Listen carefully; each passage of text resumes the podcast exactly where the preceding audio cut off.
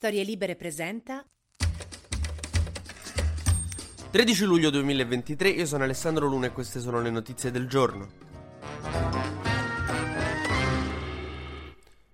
Ora, non so se è una cosa comune a tutti, però poteva capitare, no, al liceo che a un certo punto un tuo amico cominciava a fare MMA, cominciava ad andare troppo allo stadio, no? Prendeva quell'andazzo per cui tu poi la sera tornavi a casa, accendevi il computer per guardare Facebook, perché ai tempi Facebook era sui computer, e solo aprendolo avresti potuto scoprire se aveva o non aveva ancora postato il fatidico post Italia fuori controllo, immigrato ruba bici a Sondrio, che ti faceva di ecca alla Gianluca è diventato fascio. E la prendevi come un padre degli anni 50 il cui figlio diceva che voleva fare ballo. Ho sbagliato qualcosa io, po- dovevo dargli più attenzioni. Ecco, questo fenomeno a me piaceva chiamarlo il fascio di Schrödinger. Chi ieri si è trovato nella situazione del fascio di Schrödinger è stato il Parlamento europeo. Si doveva votare a Strasburgo su uno dei pilastri del Green Deal, no? Il piano fighissimo dell'Unione Europea per abbassare le emissioni, per abbracciare la transizione ecologica e digitale. E il capo del Partito Popolare Europeo, che è il partito di centrodestra, il tipo della Forza Italia dell'Europa, Manfred Weber, eh, ha provato a fare un colpo di mano e far cascare uno dei pilastri di questo Green Deal, cercando i voti dei, insomma, dei conservatori tipo Salvini. E quindi c'era questo voto ieri molto importante in cui la, la destra, anche quella un po' più cattivella, cercava di far cascare un pilastro importante di questo piano di cui abbiamo bisogno per non morire di caldo tra 50 anni. Ma per fortuna gli si è rivoltato contro il Partito Popolare, perché appunto ho detto è di destra, ma è tipo Forza Italia. Ci sono alcuni matti, ma alcuni che ragionano. Per esempio il popolare irlandese Fitzgerald che ha detto io in coscienza non posso votare votare contro il testo. Certo, è bello sapere che la nostra generazione, se morirà o non morirà de caldo, è legato a questi qua e alle politiche, i tranelli e le trame che hanno il Parlamento. Cioè, qui staremo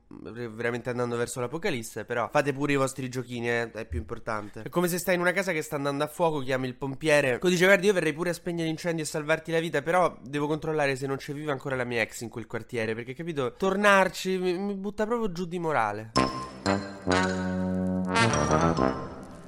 Meloni ieri a Vilnius, eh, dopo il vertice della Nato, ha fatto una conferenza stampa in cui ha cercato di parlare di Nato, ma erano tutti troppo interessati allo scazzo che ha messo in piedi con i giudici. Meloni e i giudici in sto periodo stanno tipo Salmo e Luchecco, la differenza che Meloni e i giudici non hanno completamente sfracassato le anime. Ha detto alla russa che capisce il dolore di un padre, e quello è fuori dubbio, ma non avrebbe detto, non avrebbe fatto quelle dichiarazioni, non sarebbe intervenuta, ha detto, quindi veramente ha detto alla russa che ha sbagliato a dichiarare, che in effetti cosa pigli parli. Ho parlato io con mio figlio, ha detto che hanno fatto niente, ma che dichiarazione dichiarazione è. Però ha confermato che sì, c'ha un problema con i magistrati perché l'inchiesta Sant'Anché è stata gestita male e in maniera abbastanza scorretta, come anche quella di Del Mastro, secondo lei, secondo me non troppo. Però su Sant'Anché sì, su Sant'Anché i magistrati sono stati di una scorrettezza unica e quindi ha detto, insomma, bisogna fare la separazione delle carriere, che è una sacrosanta legge, insomma, riforma della magistratura che va fatta da anni. Naturalmente le opposizioni si sono ribellate, Alice Line ha detto difende l'indifendibile, che però, capito, io sono pure un po' stanco di vedere sempre sta cosa perché c'è sta quello al governo che cerca di fare una riforma della giustizia, allora quello dell'opposizione dice vergogna, volete imbavagliare i giudici, poi va al governo, prova a fare una riforma della giustizia, i giudici reagiscono indagandogli mezzo governo e dice ah, bisogna fare una riforma sulla magistratura, a che quello che adesso sta all'opposizione dice vergogna, volete mettere i bagli al giudice,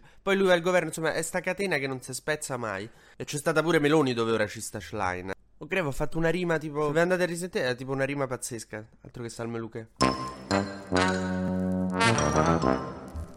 Facciamo un breve e consueto giro sugli esteri perché Biden all'Università di Vilnius ha fatto un discorso molto bello in cui ha detto a Kiev che non molleranno mai, che continueranno a sostenere l'Ucraina fino all'ultimo. C'è stava in tutti questi giorni Zelensky lì al vertice NATO che insomma era l'unico che non era della NATO ma stava là tra tutti quelli della NATO. Sembra un po' io quando mio padre mi portava al lavoro con lui quando ero bambino. Quella cos'è? La stanza riunioni, amore. Comunque Zelensky voleva che gli dessero una data in cui l'Ucraina sarebbe entrata nella NATO. Noi appunto, visto che la guerra ancora non sappiamo quando finirà finirà, non è che possiamo dare una data. Però Biden come contentino gli ha detto, gli ha ipotizzato l'invio di missili a lungo raggio. Comunque guarda che è un po' una profumiera Biden, eh. Tipo Zelensky gli chiede, ma i missili a lungo raggio me li mandi? Eh, forse se mi offri un drink. Non si fa così, Joe. Scusa quella per non far entrare ancora l'Ucraina nella NATO, che ho deciso di rivendermi per quando mia madre mi chiede quando è che mi laureo. Non finché ci sarà ancora la guerra in Ucraina, mamma. Mentre scandalo in Inghilterra è successo che uno dei volti più mh, carismatici, famosi, conosciuti, importanti della BBC, che ha condotto il TG per anni e anni, ha dato la notizia della morte della regina, un pilastro della TV britannica, si è dovuto dimettere ora in un ospedale psichiatrico. La sua colpa ehm, si faceva mandare sotto pagamento delle foto nude da ragazzini minorenni. Fino al minorenni, tipo eravate, vabbè, poi minorenni, ah ok no. TG Luna torna domani mattina, sempre tra le 12 e le 13, su storielibere.fm.